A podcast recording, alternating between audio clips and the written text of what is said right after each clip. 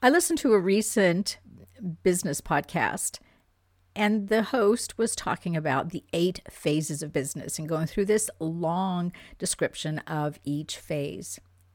I got lost in the discussion. I couldn't figure out what she was talking about because I know that there are actually only three phases of business, and every business falls into one of those three phases. There's also something we're going to talk about in this podcast because we can't talk about the stages of business without also looking at the stages of profitability. If you're not talking about profitability and looking at your cash flow, then you have bigger problems than worrying about which of the eight stages of business your business is in. Let's talk about stages of business growth and profitability, two foundations of every entrepreneur's toolbox. Welcome to the Goals, Profit, and Soul Business Show podcast. I'm Jennifer Hoffman, founder of the GPS Business Academy, the premier business training and coaching company. Our focus is on the synergy of process and profits and strategy and success. And we provide expert business advice, resources, and training for startups, restarts, and expanding empires. And we've been doing it since 2012. We specialize in teaching entrepreneurs how to create high value, high volume, high growth businesses. I'm an eight time best selling author, radio host, globally recognized business and energy congruence expert. Thank you for joining me on this week's Goals, Profit, and Soul Business Podcast, and I hope you'll learn something that motivates, energizes, and supports your entrepreneurial ambitions. Let's get started. There are only three phases of business growth while some business coaches like to make up different descriptors and give different examples and talk about the eight stages, there are really only three. Your business is either a startup, it's in growth mode, which means it's expanding, or you've uh, reached empire status where you can leverage your expertise, your authority, your place in the market into other areas of business, or even sell your business. And just as an aside, because this is an important conversation to have, and I may do a full podcast on how to sell your business, because this is actually something that a lot of people do. There are people who like to buy established businesses. They want to have a business, they don't want to take get through the startup and growth phases. So they will go to a business broker and buy a business based on the industry, the kind of business they want, the size, the balance sheet, but also look at things like goodwill, the market that they serve, and the kinds of products and services they offer. So bear in mind, number, no matter what stage of business you're in, that there actually is something called the business of buying and selling businesses. So let's talk about startup. When you're in startup mode, you are in new business mode you are just getting established. You are just setting up your products and services. You are just thinking about what it is you want to offer, what it is you want your business to do. And this is the time when you need to have a good foundation in place. So we need to look at things like the business congruence model that I teach presence, product, profits, process, and purpose this is when you start establishing that. Now, you may change your mind if something doesn't work or something goes in a direction you don't like, or maybe you find something else. But this is when you establish the foundation of your business. That's why it's important at this stage of your business to understand who you are as a business owner, what you offer, the kinds of services you're going to sell or products, what you want people to think about your business. Notice I never said anything like developing your perfect client because you need to focus more on what you offer and how you offer it than trying to figure out who is going to buy it. Because I'll tell you from my more than 15 years of experience as an entrepreneur and more than 20 years of experience in the corporate world, you can't predict who your client is. You can appeal to a certain group of people who need the kinds of products and services you offer. But many of my clients come from referrals, and some of them are not people who would actually follow me on social media or read my newsletter, but they have no problem calling me for coaching or for private individual sessions. So stop wasting time trying to figure out who your perfect client is. I think that's an absolute waste of time. Focus instead on what you offer, what you can do for them, and let the client come to you via your marketing, of course. During the startup phase, you're setting up some great foundational elements for your business. You're focusing on what you bring to the market. And the reason that I focus on this and not on the perfect client is because I believe, and rightly so, that there is no competition on the internet because there are so many different people who offer similar products and services, because there are billions of people on the internet, if you focus on competition, you're never going to get started. You really need to fine tune your offering. What specific kind of product or service do you offer? For example, if you offer parenting assistance, you really need to narrow it down to I offer parenting assistance to parents who have children with Asperger's or who have eating disorders or children who have headaches. For advice for parents who want to establish bedtime routines. There are many, many different ways to focus on an audience and to have thousands of clients. The best thing you can do in your startup mode is do your research, see what other people are offering in your market or in your area of expertise, how they're offering it, and then do something different. Maybe focus on a different market. Look at your unique experience and your unique story for clues on how to do that. Startup phase can last for, I want to say, at least two and maybe three years. And I say that because if a business is going to fail, it's going to fail within the first three years. Now, you could get lucky and you could offer something that the market absolutely loves and you become an instant overnight success. I hope that happens for you. But barring that, we're looking at two, maybe three years in startup mode. So you really get established, you really get your feet on the ground, you get your cash flow going, you make sure your business is profitable, and then you're ready to go into the next phase, which is growth. Now you've got the direction set out, you've got your focus set out, you're established in the market, you can make new connections, you can increase the product offerings, you can hire people to help you. You can reach out to other kinds of customers. Maybe you move from coaching into consulting at a corporate level, or you sell some of your products, you license some of your products to a company. That's also a very viable option for small businesses is to license your products and services or to offer them in various events and retreats and to do that for organizations. There are many ways to expand your profitability without raising your rates. And this is something that I have an enormous problem with in the coaching industry is that every growth strategy starts with raising your rates and I am completely opposed to that. And I'll tell you why with a very simple question How many cars does Ferrari make every year? Depending on the model, but I would say roughly around 200 or 250, especially of their high price models. Why is that? Because Ferrari, number one, wants to maintain its exclusivity, and it can't do that if every other person is driving a Ferrari.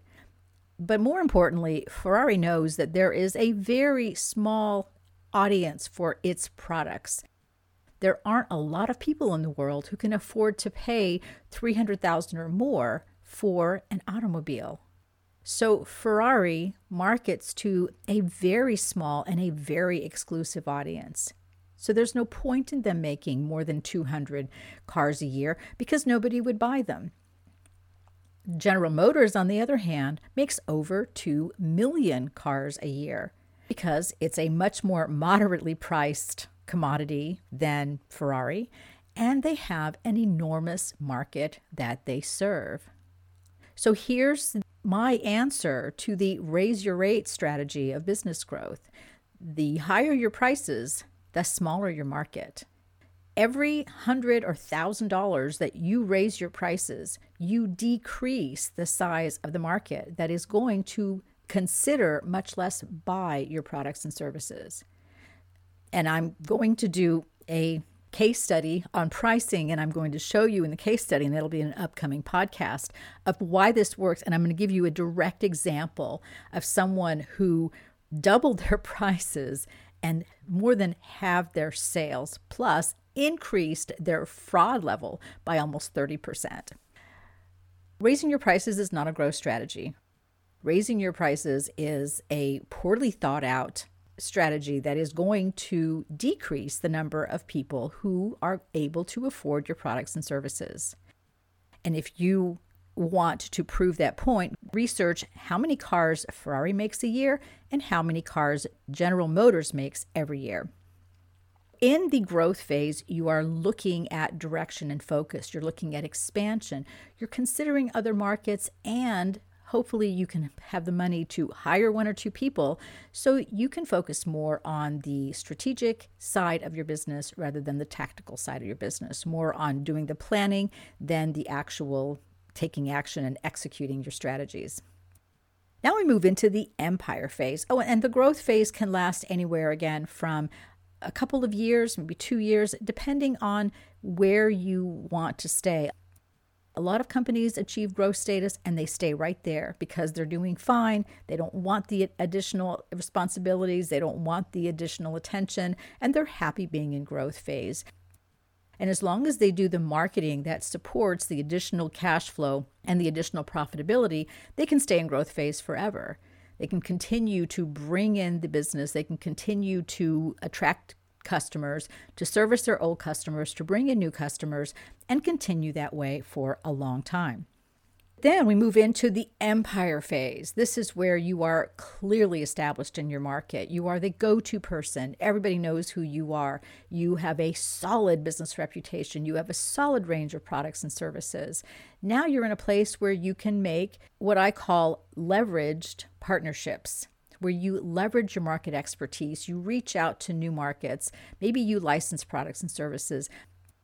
Maybe you open new divisions, maybe you open new product lines, maybe you diversify into other businesses.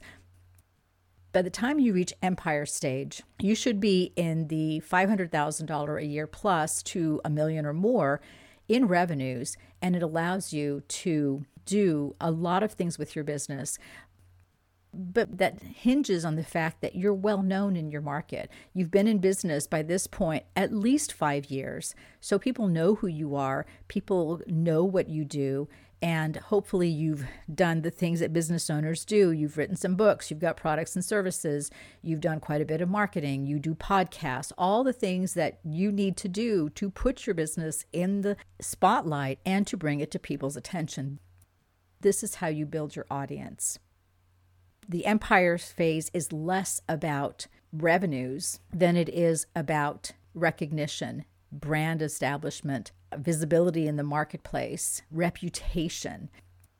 Reputation is not a word that a lot of people talk about, but it's actually an important word because your reputation rests on what people think about you and how people know you. While a lot of businesses do not take care to manage their reputation. In my generation, having a reputation was everything. I can remember when I was a teenager talking about girls in school with my mother, and there were a couple girls, and my mother would say, Well, she has a bad reputation, meaning with one girl in particular that I really wanted to be my friend, meaning she smoked cigarettes and kissed boys. And who knows what else she did in those days. We were pretty naive about stuff like that, at least I was. But having a reputation meant everything. And especially today, with the availability of information online, having a strong business reputation is really important. I know several business coaches who market their products and services and spend thousands and, and thousands of dollars on Facebook ads.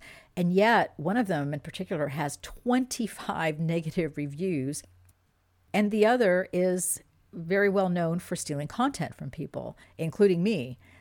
These people have a bad reputation. What does it do? It lowers the value of their business and of them personally in the marketplace. Nobody wants to do business with someone who has a bad reputation. When you achieve empire status, you've established your reputation, you've established yourself, you have recognition. And again, it's not about raising your prices. It's about expanding into new opportunities, leveraging what you have established to create new avenues of revenue in your business. It's also during the empire or the growth stage where you can consider selling your business. Now, if you want to sell your business, and I said I'll go into this in more detail in another podcast, but generally, if you are building a business to sell it, you start your business with that in mind the eventual sale of your business. Say, for example, you build a business, you sell essential oils.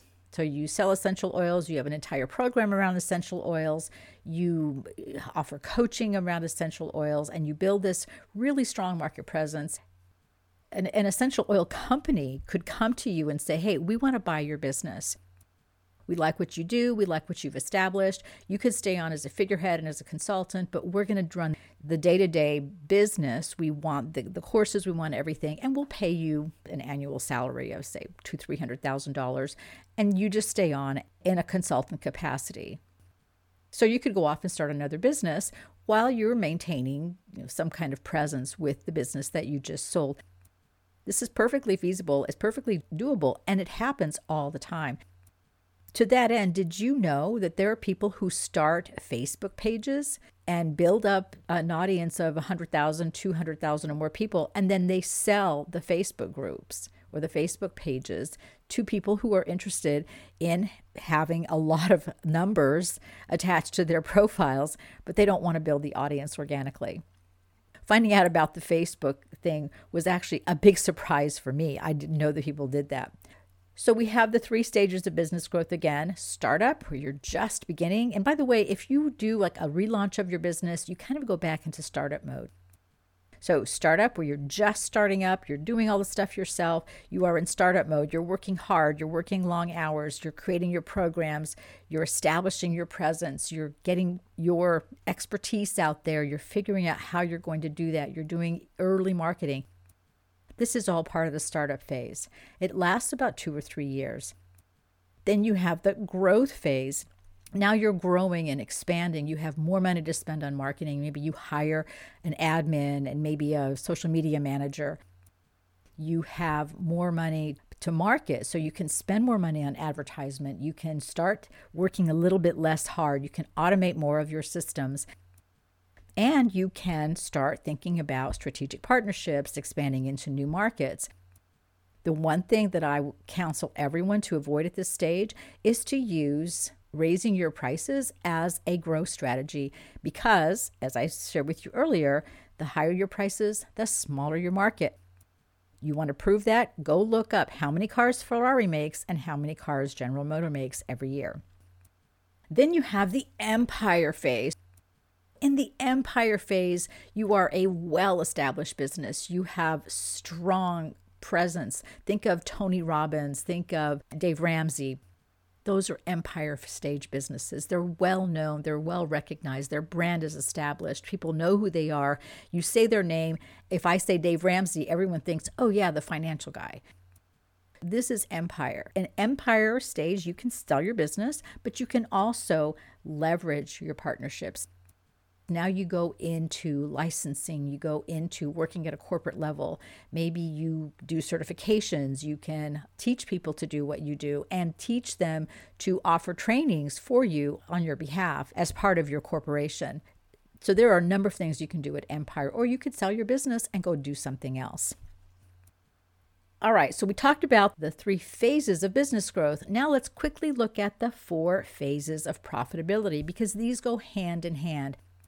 You can't talk about phases of business growth and phases of entrepreneurship without also talking about profitability. So, the first phase is the build-up. This is where you are getting established. You're starting, it's a startup phase. So, you go from zero to hopefully maybe $10,000 a month. This is where you're marketing. You're doing whatever you can. You're spending whatever money you have on marketing. Facebook ads is a really great vehicle for marketing for you you are establishing yourself. So your prices are a little bit lower.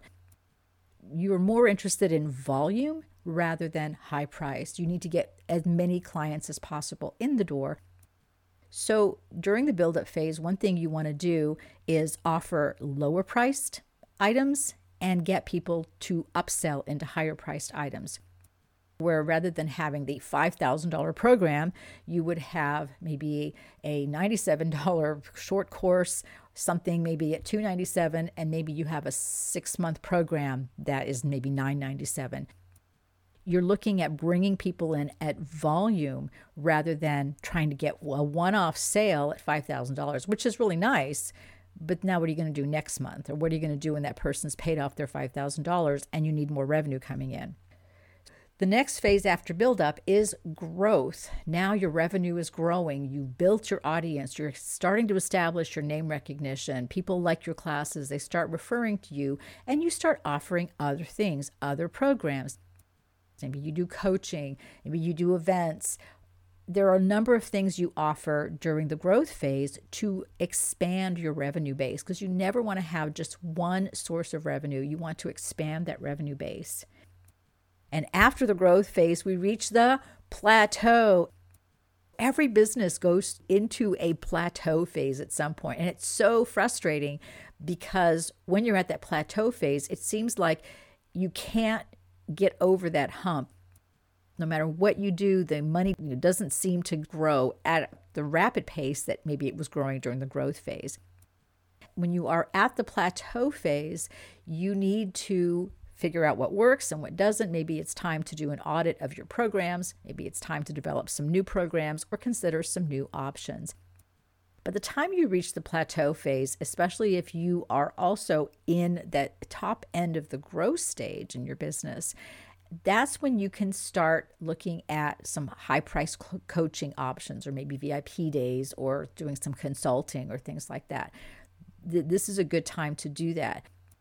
And always when you plateau out in your revenues, and again, every business goes through this, it's very hard to avoid getting depressed or to think, okay, my business is failing. It's not failing. It's generally because you've saturated your audience. This happened to me in my business where I had tens of thousands of people on my list. Most of the people on my mailing list have stayed with me since the beginning. So I have many people who've been on my mailing list for more than 15 years. They bought all my programs, they bought everything I had. I wasn't doing a lot of marketing because I had such great name recognition. And all of a sudden, I plateaued. Everybody had bought everything. I didn't have any new programs coming out. And I found myself in this very stagnated place revenue wise, and I had to do something. So I had to start doing some light Facebook marketing to attract people to my website, to bring them into my mailing list so that I could start marketing to them because they were brand new customers. So, one of the things that you have to do during your early days of business is get in the habit of doing Facebook marketing or some kind of marketing where you are reaching out to new people, you're reaching out to new audiences, and you're bringing in new people into your business. Once you decide what to do about the plateau, again, as I said, which is very frustrating, now you go into transition and expansion because you're going to transition into a different profit model or a different cash flow model or maybe a different revenue model. You're going to look at transitioning into new products and services, maybe shutting some down. You're going to also look at because you're going to be in the empire stage here, you know, late growth or early empire. Now you're going to look at leveraging your relationships, leveraging your brand, leveraging your image, using that to expand your business into other areas, into other industries, and seeing the, where the fit is and going after those opportunities. So, the four phases of profitability startup, the build up phase, which is when you're just starting up, you're building revenue, the growth stage. Now revenue is growing. You've got a solid marketing plan in place. It's going like clockwork. You're doing your webinars, you're doing your events, you're making sales calls, you're posting on social media, you're doing everything you're supposed to be doing, and business is growing until it reaches phase three, and that's the plateau. All businesses reach this plateau phase where they're just not making any more money. And you have to use some different leverage methods. You have to market, you have to maybe release some new products, maybe you bundle old products together. You need a strategy to get you out of that plateau because then the next phase of revenue comes in and it takes you to that next level, and that's transition and expanding into new markets.